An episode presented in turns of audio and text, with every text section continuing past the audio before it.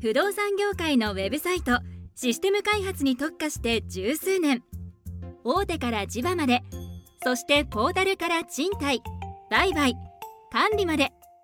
あらゆる不動産業界のウェブサイト構築ならサービシンク。ウェブディレクションやってますラジオ。この番組は東京でウェブディレクターをしている名村がウェブディレクターとして思っていること感じていることをお伝えしているインターネットラジオです。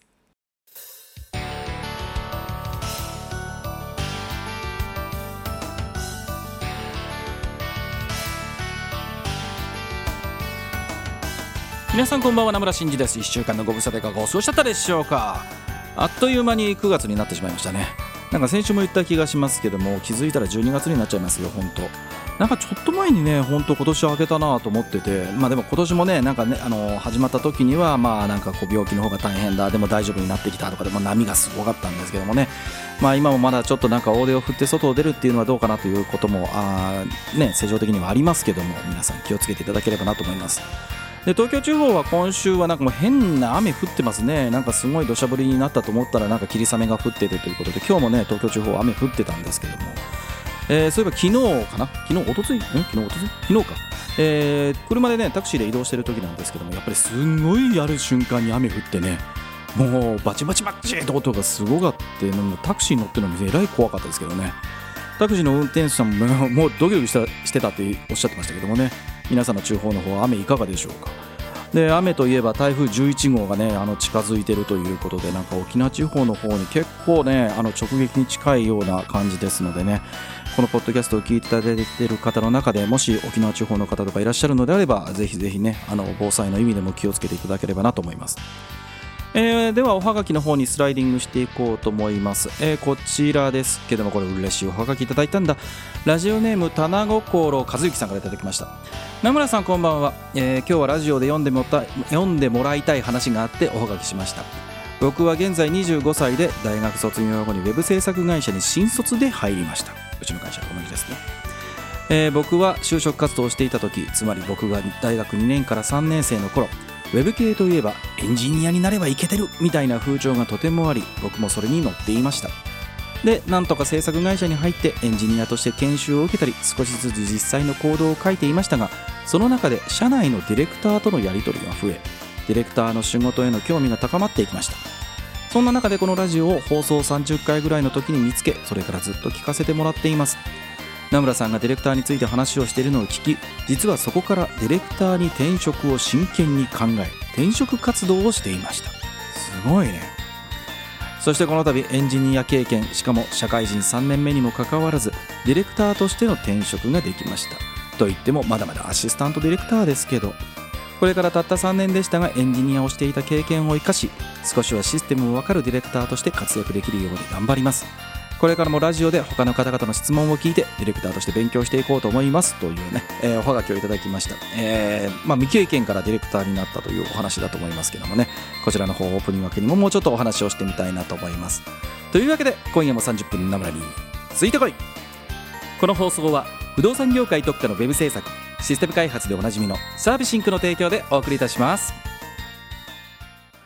はい、というわけで、えー、のっけからすごく嬉しいというかね、えー、嬉しいというか、まあ別にこう、エンジニア業界的に言うと貴重な1名がいなくなってしまい、ディレクター業界的に言うと貴重な1名が入ってきていただいたって感じですけどもね。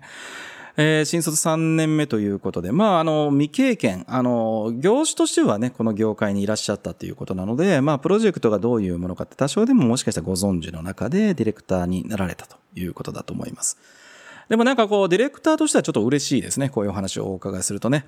エンジニアさんだったんですけども、ディレクターにということでね、なかなかこう、エンジニアからディレクターにということで言えばね、僕らの世代で言えばなかなかそれって何でしょう。本人の趣味思考的に言うと結構相入れないというか、エンジニアさんがディレクターになりますとかって言ったら、いや、それはいいですみたいな。方の方が比較的多いような気はするんですけども、そんな中でね、あの、棚心和之さんですね、えーディレクターという仕事をやってみたいというふうに思っていただいて、ということで、30回目のぐらいの時に聞いていただいたということは、え、1年半ぐらいじゃない？なんだかんだ。一番最初にやってみようと思って1年半ぐらいですから、まあね、いきなり本気でやろうかとかって言ってね、転職活動されたわけでは多分ないと思いますので、えー、いろんなね、情報を多分仕入れてディレクターって本来どんな仕事なんだっけとか、こう、制作会社によってはディレクターの仕事って違うらしいぞとか、PM とディレクターとって何が違うんだみたいな話とかね、多分きっとそういうところも調べた上でですね、えー、ディレクターとしてやっぱやっていこうということで、多分会社様をお選びになられたんじゃないかなと思いますね。えー、本当にこういった方々がね、いていただけるっていうのは僕ディレクターをしていてなかなか嬉しい限りでございます。まあそんなこと言ってるね、うちの会社もディレクターは絶賛大募集ですのでね、あの、もし東京地方にお住みの方とかですね、東京近郊の方でも全然構いませんので、もしディレクターになってみたいぞとか、ディレクターやってるけど新しい仕事やってみたいぞという方はぜひサービシングに応募いただければなと思いますけど。えっと、こんなとこで、あの、宣伝しちゃダメですね。はい。えー、では、オープニングレターの方に、えー、行ってみたいと思います。オープニングレターじゃないや。あの、普通のおはがきの方に行ってみたいと思います。えー、ラジ、えっ、ー、と、これはいつものね、あの、オープニングの方で、あの、なんでしょう、ウェブ関係ないおはがきとしてまだいただいてるストックの方を読ませていただいてますけどもね。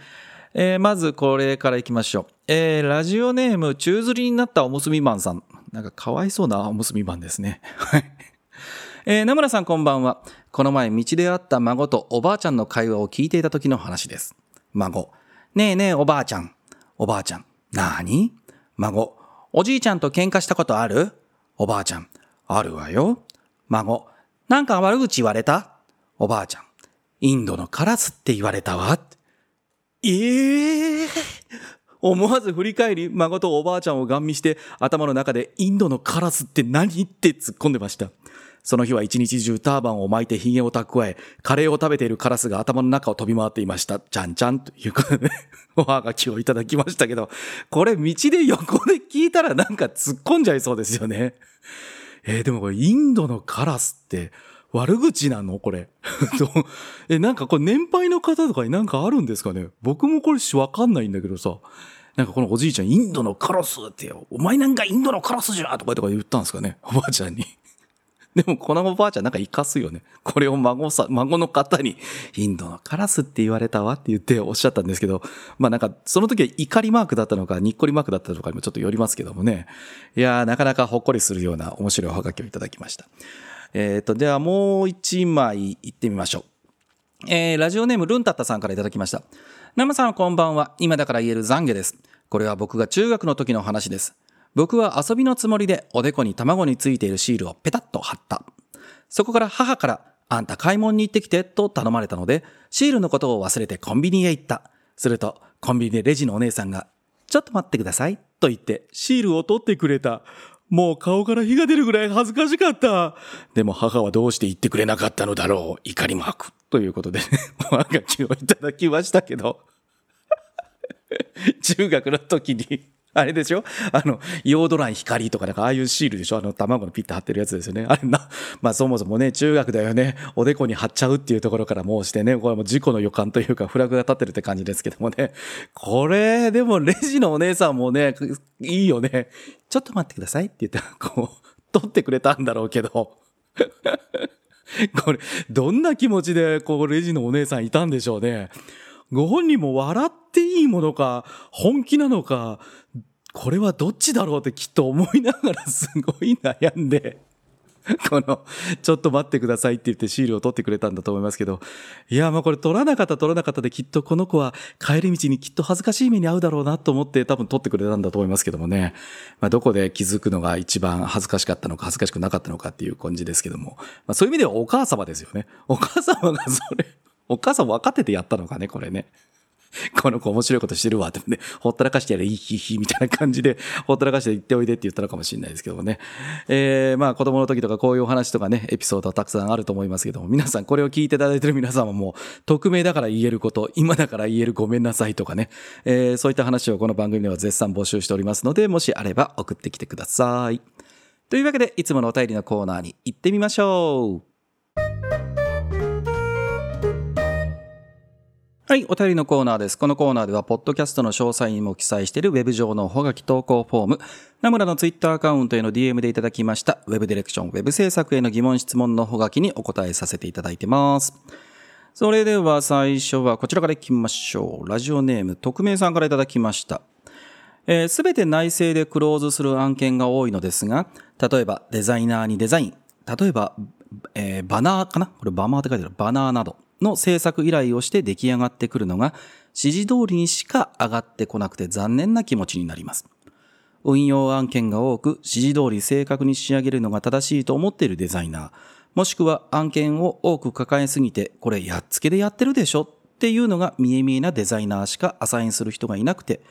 一緒にやるのにテンションが下がるのですが、どうデザイナーに指示を出したら指示通りではない提案型のデザインが上がってくるようになりますか？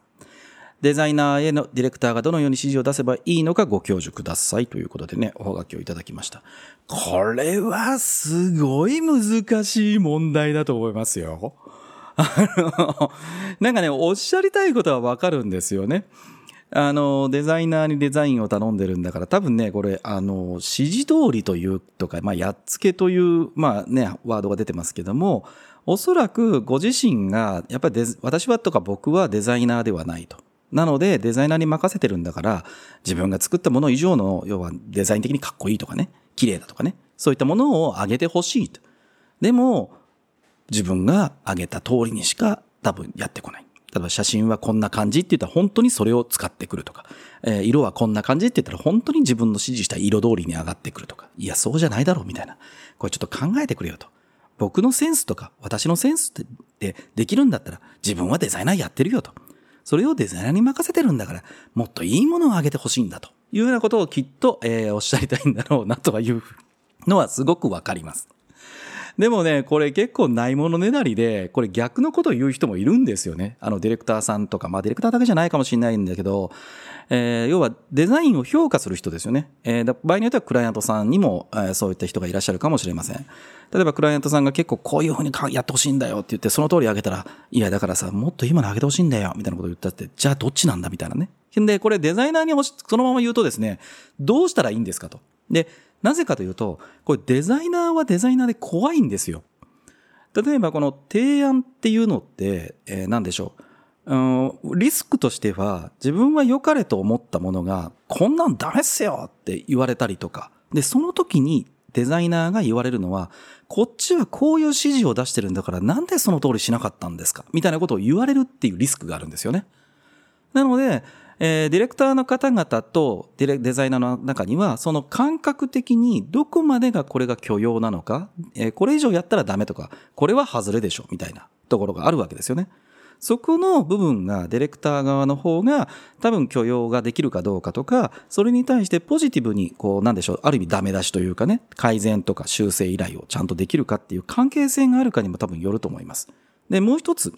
えー、デザイナーさんって言っても、みんながみんな本当にビジュアルデザインを自分ですごく、なんでしょう、うん、いいものとか自分の感性を使ってこうだとか、よりお客さん、えっ、ー、と、ディレクターが言うよりも私はとか僕はで、えっ、ー、と、クライアントさんとか、まあそのバナーでも商品でもいいよね。それに対してのもっといいものを自分は作っていきたいんだっていう方もいれば、そういうわけではなくて、絵を描くのは好きだけども、自分がすごく創造性があるわけではない。でも、指示をされたデザインは、ちゃんと Photoshop でやるとか、イラストレーターでやるとか、XD、まあそんな何でもいいです。 Figma でも何でもいいです。そういったものを使って、えっ、ー、と、形にすることはできるっていう方ですね。この両方がデザイナーの中にもいます。そして、えっ、ー、と、ウェブを作ってる方々とかって、まあよくクリエイターみたいなね、言われ方をしますけども、やっぱりそのなんかすごく01を作ってくださいって時にものすごいやる気が出る人と、それはすごく辛いですと。私は僕はもう言われたことを粛々とこなしていくのがすごく好きなんですっていう方、これもいらっしゃいます。これはもうね、いい悪いではないです。絶対これって、えっと、組織で何人かでやれば、パレートの法則が絶対発生するので、えー、ガンガン行こうぜ、みたいな人たちばっかり集めていくと、いつかきっとなんかもう、今日はもうなんか粛々とこなすだけの仕事がいいっていうので、だんだんだんだんやっぱそっちの方がいいな、みたいな方が生まれてきちゃうはずなんですよ。これは僕もなんか昔ですね、すごい勘違いしていて、えっ、と、例えばマークアップエンジニアさんとかに入って、ものすごく JavaScript 使ったりとか、まあ当時他のね、えー、HTML の HTML5 であるとか、XHTML の時代とかに、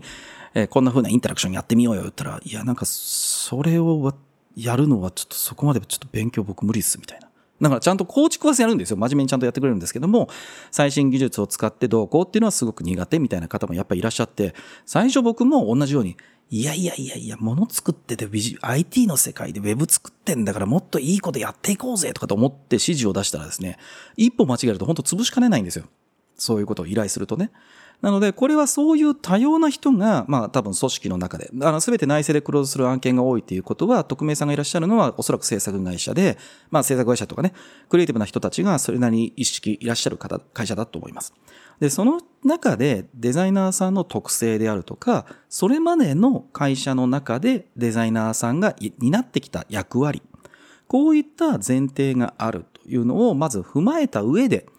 デザイナーさんに今回こういう風にしてもらいたい。これってあくまでも素案なので、えー、どういう風にしていいかとかっていうのを、あの、僕に提案してほしいんだよっていうことまでちゃんとやっぱ伝えていかなきゃいけないと思います。で、そのちゃ、あの、考えてほしいっていうのって、うん、まあ人間なんだから考えろって言ってね、伝わればそんな楽なことはないんですよ。で、ディレクターが知っている、なんでしょう、その商品であるとか、クライアントに許容ができそうな幅もしくは、えー、その商材であるとか、クライアントさんが望んでいる、なんでしょう、バックボーン、どういった前提でこうやりたいとか。例えばなんか、そういった情報が全くなくて、指示書だけ行った時って言ったら、例えばサイトであったら、現状が例えば青だったら、やっぱり青系だよね、みたいな。話に落ち着いてるかもしれません。これすごく簡単に言ってるよ。で、もしかしたら実はディレクターとクライアントの中で、いや、今回ね、色をがっつり変えたいんだよ。だから新しい提案が欲しいんだ。みたいな話をしていたとして、それがもしデザイナーに伝わってなかったら、ほら、提案のしようがないわけですよ。だってどこまでやっていいかわかんないわけだから。なので、デザイナーさんにもちろん、こう、なんでしょう、指示、まあ、指示通りっていうことでね、書いてらっしゃるので、えー、指示書は何かあるんだと思います。それがワイヤーなのか、うん、バナーだったらラフワンであるとか。で、それに対してこれが、えー、こう、そのさっき言ったみたいに素案であるよと。で、今回実はこの商品は、このクライアントは、こういうことを望んでいて、こういう風にしたいっていうことを僕は言われているんだけど、そこを絵にしたときに、これを盛り上げてほしいんだ。なんだったらワイヤーを書き直しても別にいいし、えー、写真を右左変えてもいいし、えっ、ー、と、ジャンプ率をね、あの、例えばワードのジャンプ率を変えてもいいしっていうことで、これが目立つように、これが伝わるように。例えば、えー、ユーザーインターフェースであれば、えっ、ー、と、トップページを見たときに次にここのボタンを押してほしい。このリンクを押してもらいたい。で、その上でこのコーポレートカラーとか、えー、コーポレートデザイン的なものっていうのがこのように伝わるようにっていうことが実は考えてることなんだけどっていうことで、この、あの、匿名さんが出してらっしゃる指示書とかね、えー、そういったものの中に、その、デザイナーが考えていい場所とか、考えてほしい場所っていう幅それがちゃんと伝わってなければ、おそらくデザイナーさんはもう間違いなく作業者として言われた通りをやります。だって間違いないから。それで怒られることはきっとないと思うんです。そんなにね。ゼロじゃないかもしれないけど。けど、えー、さっき冒頭で言ったみたいに、やっぱり提案をするっていうことは、そのデザイナーさんは自分でリスクを背負うっていうことにつながっちゃうんですよね。だって全然ダメって言われる可能性があるし、例えばそれを明日までです。これバナ明日までなんだよねっていうことで、一回、じゃあ提案をして、もしダメだった場合、自分がこれじゃダメです、作り直してくださいって言われたら、え、あと何時間あるんだっけってとこで作り直さなきゃいけないわけですよね。なので、そういう意味で言うと、えー、ディレクターの方がデザイナーの方に、全体でこの時間なんだけど、例えばこれまでに一回素案を上げてくれるって。で、えー、それってデザイナーさんが僕に対していいと思うものを一回あげてって。で、それでもしごめんずれてたら、えー、いつまで行ってまだ時間があるからとか、バッファーもあるからとかっていうこととかね。そういったことも含めて、デザイナーさんがどこまで、なんですか、自由にやっていいかっていう幅をちゃんと決めてあげる。これはルールを決めるっていうとこだと思うんだけども、それがない中で自由にやれっていうのは何をしていいかわからないって話なんで、これは多分きっとね、もっとマネージメントとかの話になった時に、えー、ここまで、なんでしょう、みんな自由に買ってやっていいよとかっていう話っていうのは実は全然ダメで、組織としてはよ。組織としてはこれはやってはいい、これはやってはダメっていうのは、ルールは僕はできるだけちゃんと決めるべきだと思うんです。そうじゃないと、えっと、その指示を出してる人の気分で良し悪しが決められてるっていう風に周りは見てしまうからです。自由って言ったじゃんって話になるんですよ。自由って言ったからこれやったのに、いやいやいや、お前さ、組織として考えてそんなことが許されるわけないだろうみたいなこと。だったら言えよ先にっていうようなやりとりがでできてしまうのと、結構これ同じ話なんですよ。なので、えー、デザイナーさんに対して指示というのであれば、バックボーン、何をしてほしいのか、自分が出している指示というのが、えっ、ー、と、どういったレベルのもの、もう全然本当にただ要素を入れてるだけですよというようなものとかっていうのも、ちゃんとデザイナーさんにインプットをして、だからこそ、あの、もっといいものにしてほしいんだよっていうこととか、っていうのを、えー伝える。そして、時間的な制約とかで、えー作り直しであるとか、もし修正とかっていう時間があったら、こういうふうなスケジュールでやろうね、みたいなことを、やっぱりちゃんと、えーと、伝える中で、これがルール。なので、その中でいっぱい遊んでっていうことが、でデザイナーさんへの、まあ、安心感であるとか、えーどこまでやっていいかっていうことの理解につながってくると思います。なので、まあもうそもそもの人のね、えー良し悪しとか、まあ組織の中で今までデザイナーさんが、まあ基本的にディレクターがそういった要素は決める。それを、うん、そのままビジュアルデザインに起こすんだっていうことが、その会社さんのね、えー匿名さんのいらっしゃる会社の中の文化であれば、もうこれはいきなりは変わんないです。絶対に。あだってそれをするのが正義だから。で、もしそうじゃない人もいらっしゃるんだとしたら、いや、何々さんやってるように、僕も今回それ OK なんでっていうことをちゃんとデザイナーさんにお伝えすることによって、デザイナーさんがどこまでやっていいかが分かって、提案のデザインが上がってくるようになってくるんじゃないかなと思います。で、えーまあそういったところをね、あの、お話をする。で、まあ、あの、あとはそれが得意な人と苦手な人っていうのも、あの、そもそもいるんだ。これはもう良し悪しじゃないです。人間の特性だし、別に苦手な人が僕らにやってるようなウェブの仕事をやっちゃいけないってわけでもないし、そういった方々もいた上で、この人にはどういう指示を出す方がいいのかな。例えばこの人は、えー自分がね、伝えた内容をちゃんと上げてくれるんだったら、えーその、この人にはそういう仕事の振り方。なんか自分で、えっ、と、いろんなことやってみたいという方には、えっ、と、これを、なんでしょう、提案型のデザインを上げてっていうふうに、こう、なんでしょう、渡す人をちゃんと見て、えー指示を出すというのも含めて、ディレクターが人を見るとか、えー伝え方とか、僕は時々言ってますけども、こまあ言葉が武器だって言ってるんで、多分そこら辺にもつながってくるんだけども、考えてみていただければなと思ってます。ではもう一つ行ってみましょう。えーと、これね、ちょっともったいんだ。えー、ラジオネームユンさんからいただきました。ナムさんこんばんは。最近ツイッターを見てて思ったことなのですが、フリーランスでやってる方って独立してすぐにチームを作るって話をされますよね。あの流れがよくわからなくて、チームを作るならそもそも企業でやった方がはるかに効率的だし、信用も得られると思うんです。個人事業主だと株式会社よりも責任が重くて無限責任じゃないですか。誰が責任を取るかも曖昧で、チームって言い方をしているけど、結局雇用責任を負いたくない人が仲間を求めてるけど、会社を作るってわけでもないって感じがしていて、かえって利益が得られない構造になっている気がしています。名村さんはチーム化とかしていましたかということでおはがきをいただきました。これはなかなか手厳しいおはがきをいただきましたけどね。はい。えー、これはですね、まあ、あの、ある意味においてはこのユンさんのおっしゃってる通りだと思いますよ。あのー個人事業主って、なんでしょう、無限責任なので、何か土地った場合には、まあ、額がいくらであろうと、まあ、損害賠償全部受けてしまいますからね。で、株式会社は基本的には、まあもちろんそんなね、あの、業務委託基本契約書とかそういったところでの責任ってのはもちろんありますけども、基本的にはまあ、うん最後、例えば株、えっと、資本金か。資本金とかっていうところとか、まあそういったところに、まあ一つ、や、アッパーがあったりするわけですよね。えーまあ個人情報の流出とかで代表があの、責任をいっぱい背負ってるとか、それはまた別ですよ。ですので、そういう意味で言うと確かに個人事業主で、まあ大きな案件を受けるというのは、えっ、と、責任もすごく重たくなってしまいます。一方で、企業が、えっ、と、大きな案件を個人事業主に振りづらいというのは、ここにも、あの、原因があるわけですね。個人の方に、例えば1000万の仕事をやったときに、もし土地ったときに、この人に1000万の責任を背負わせざるを得ないわけですね。まあ、法律上は。でも結局それって、うん、そんなことできるわけがない。できるわけがないってことになると、企業が全部それを、あの、背負うことになる。ということは、ちょっと責任取れない人には触れないよね、みたいなところも実際にあったりします。で、まあ、チームっていう話ですね。まあ、これは、まあ、僕は、あまあ、先に言うと僕はチーム化したことはないです。あの、フリーランスというか、あの、僕もこの会仕事を始めた時の最初の3年間、大学の時っていうのは個人事業主という形でした。で、まあ、チームっちゃチームなんですけども、えっ、と、大学の時の、えっ、と、ゼミの友達3人、僕含めて4人ですね。で、えまあ、ネームビレッジっていうね、え屋号でやってました。で、これは、あれ、単純な話です。当時は、えっと、株式会社を作るには1000万円の資本金がいて、当時はまだ有限会社という仕組みがあったんですけど、それでも300万の、まあ、お金が必要だったわけですね。そんなお金がなかったので、えー税金をちゃんと払うという形のために、個人事業主という形をとっておりました。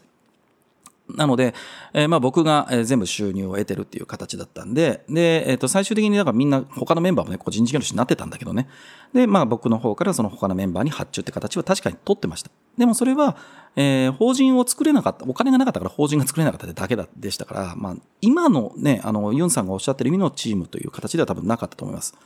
でこれ実際ねどうなんでしょうねこれ僕もなんかそのまあ例えばディレクターの方とかが、まあ、仕事を取る一番最初に受けてそれかなんだろう例えばデザイナーの方が仕事を受けて全部回してって言って結局ディレクション的なこととビジュアルデザインやって実装ができないところは、えっ、とその方からシステムができる方とかワードプレスの実装の方とかにまあ依頼をしてっていう形で多分やってるんだと思うんですよ。ただ僕知ってる中でなんかチームを作りましたっていうことでなんか結構長くずっと動いてる方とかあんまり僕も聞かないんですよね。僕の同世代の方々って、なんでしょう、フリーランス同士で受発注っていうのはよく聞きます。あの、ただ、それをチームでやってて僕が頭を取っていてみたいな形っていうのはあんまり僕も聞かないんですけども、おそらくそれはですね、あの、最終的に難しくなると思うんですよ。なぜかというと、えっと、会社っていう形であれば、基本的に会社の中にいるメンバーっていうのはリソースとして考えられるわけですよね。なので、なんでしょう、全部の案件を把握している人がもし一人いれば、今デザイナーがこんだけ余ってる、エンジニアがこんだけ余ってる、だからこういった仕事を受けられるっていうのがわかるじゃないですか。でも、チームっていう形でやったときに、それって多分、なんでしょう、うんと、リソースとしての拘束力が多分ないと思うので、もしちょっと大きい案件を受けてしまって、なんかチームだからデザイン何々さんお願いって言ったら、ごめん、私自分で受けた仕事で今いっぱいいっぱいみたいな話になってくると、なんかチームでやってるけど、あの人に今発注できないなみたいな話になって、結局外部のデザイナーさんに発注するみたいなことをやっぱ探し始めてしまって、なんかううまくいかないとかってことが起こるんですかね。なので、このチームを作りましたっていう話は、まあ最終的にすごく長く続くのかっていうと、なんで結局だって元請けとなんか下請けみたいな形になってしまわざるを得ないような気はするので、すごい営業力がある方が、なんかその頭をね、あの仕切ってるっていうんだったらすごくわかる気はするんですけど、僕もそれやるんだったら多分最終的に、えっ、ー、と、会社でやった方が信用も得られるし、責任も有限責任になるし、みたいな話で、えー、いいんじゃないかなと思ってて、まあ僕はだから今ね、あの法人でやってるわけですけどもね、これチームをやってうまく回しててもう何年もそれでやってるぜ、みたいな方がいらっしゃったら、ぜひちょっと話を聞いてみたいなと思いますね。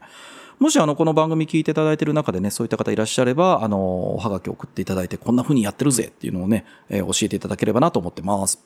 なのでごめんなさい、ユンさん。僕もね、なんかこれでどうですって話がなかなかできなかったんですけども、まあ、僕はそんな風に思ってるという感じでございます。はい。あの、ユンさんからもね、あの、こんなハガキが欲しいっていうのをまたね、あの、どっかツイッターとかでも投げかけていただければ僕のここに、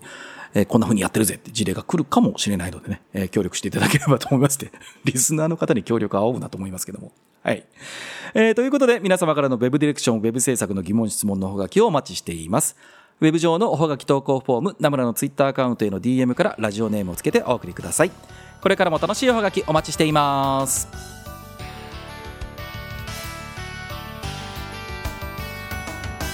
はい、えー、今週もエンディングになりましたけどイベントの告知させてください、えー、もうそろそろね、えー、開始になりますけども2022年9月25日から開催のウェブディレクター育成講座ですけども全5日間合計35時間でですね、やる講習をそろそろ始めさせていただきます。応募もいただいてるんですけどもねまだ席残っておりますのでぜひ検討している方はお申し込みいただければなと思ってます。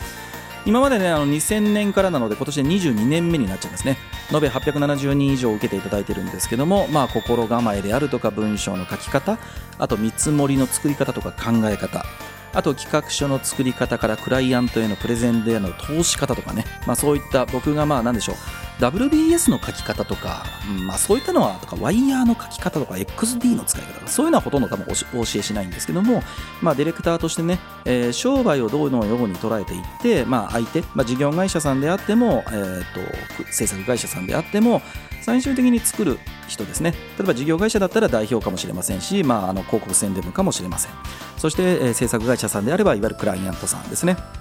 でそういった方々に対して一体ディレクターがどういったものを提供していってプロジェクトマネジメントの間で成し得なければならないことって一体何だっけみたいなことね、えー、これを僕がずっとやってきた27年の経験全部をお教えしていますのでぜひ検討してみていただければなと思います。あと日程の告知だけをさせていただこうと思います。えー、と毎月、えー、毎月で嘘ついた、えー、と隔月でやってます。ディレクター談義ですけども次回、えー、と今月9月に開催することでボリューム16までやってまいりました。すごいね。もうびっくりしますけども。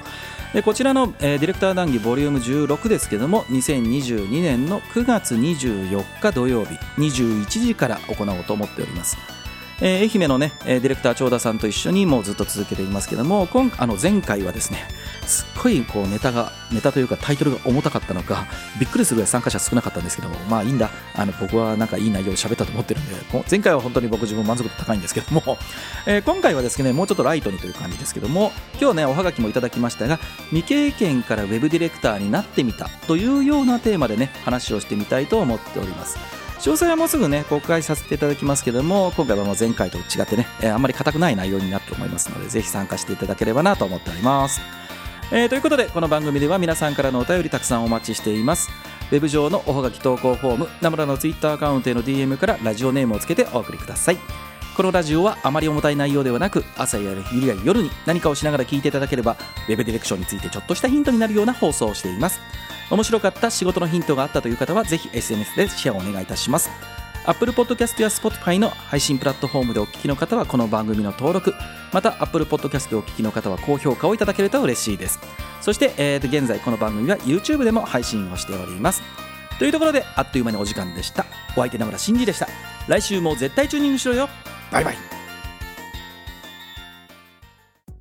不動産業界の今後には IT 化やデジタルトランスフォーメーションという言葉が行き交っていますこの流れは本当なのでしょうか？サービシンクは不動産業界の IT 化に特化して13年。不動産業界に合わせた IT コンサルならサービシンク。